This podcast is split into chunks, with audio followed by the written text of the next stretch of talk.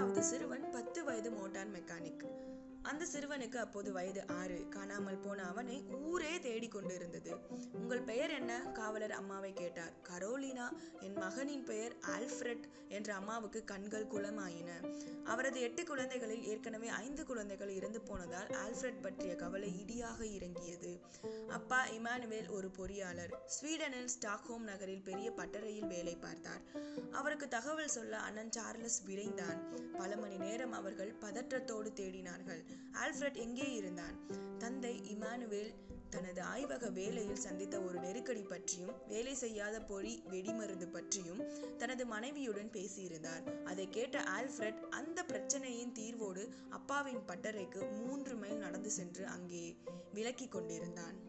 தனது ஏழ்மையில் அவர்கள் தவித்த நாட்களில் பழுதடைந்த ஜட்கா வண்டிகள் எழுதாத பேனா ஓடாத மோட்டார் என பழுது நீக்கி அவன் சம்பாதித்த போது அவன் வயது பத்து. தொழிலில் நஷ்டமாகி அப்பா குடும்பத்துடன் ரஷ்யாவின் செயின்ட் பீட்டர்ஸ்பர்க் நகருக்கு சென்றார். அங்கே அப்பாவோடு இரவு பகலாக உழைத்தான் ஆல்ஃபிரட். அப்போது பிளைவுட் எனும் செயற்கை மரப்பட்டைகளை கண்டுபிடித்தான். சட்டப்படி உரிமம் பெறவில்லை என்றாலும் அவனது முதல் கண்டுபிடிப்பு அதுதான். அப்போது அவன் வயது பன்னிரண்டு.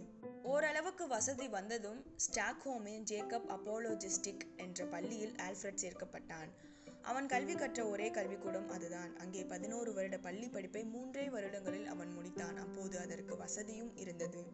மேலும் அந்த பள்ளியில் யாருமே செய்யாத புதிய சாதனை ஒன்றையும் ஆல்ஃபிரட் நிகழ்த்தி இருந்தான். ஆங்கிலம் பிரெஞ்சு ஜெர்மன் ஸ்வீடிஷ் மொழியையும் சமமான வல்லமையுடன் பேச எழுத மொழியாக்கம் செய்ய அவனால் முடிந்தது. பதினேழு வயதில் ஆல்ஃபிரட் பாரிஸில் இருந்தான். ஜான் எரிக்சன் என்கிற பிரபல விஞ்ஞானியுடன் தனது விருப்ப பாடமான வேதியியலை சரளமாக விவாதித்த ஆல்ஃபிரட் பிறகு அடுத்த சில நாட்களில் வாயுக்களில் அளவை கண்டு சொல்லும் வாயுமானியை கண்டுபிடித்து அடுத்த சாதனை நிகழ்த்தினான்.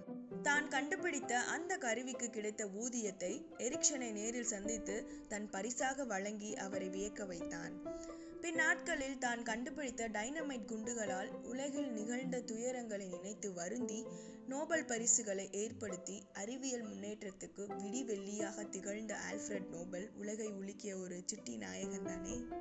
அடுத்த சிறுவன் யாருன்னு தெரிஞ்சுக்க தொடர்ந்து இணைந்திருங்கள். வாய் மைனஸ் ஐ கூட. Thank you and ஸ்டேட்டா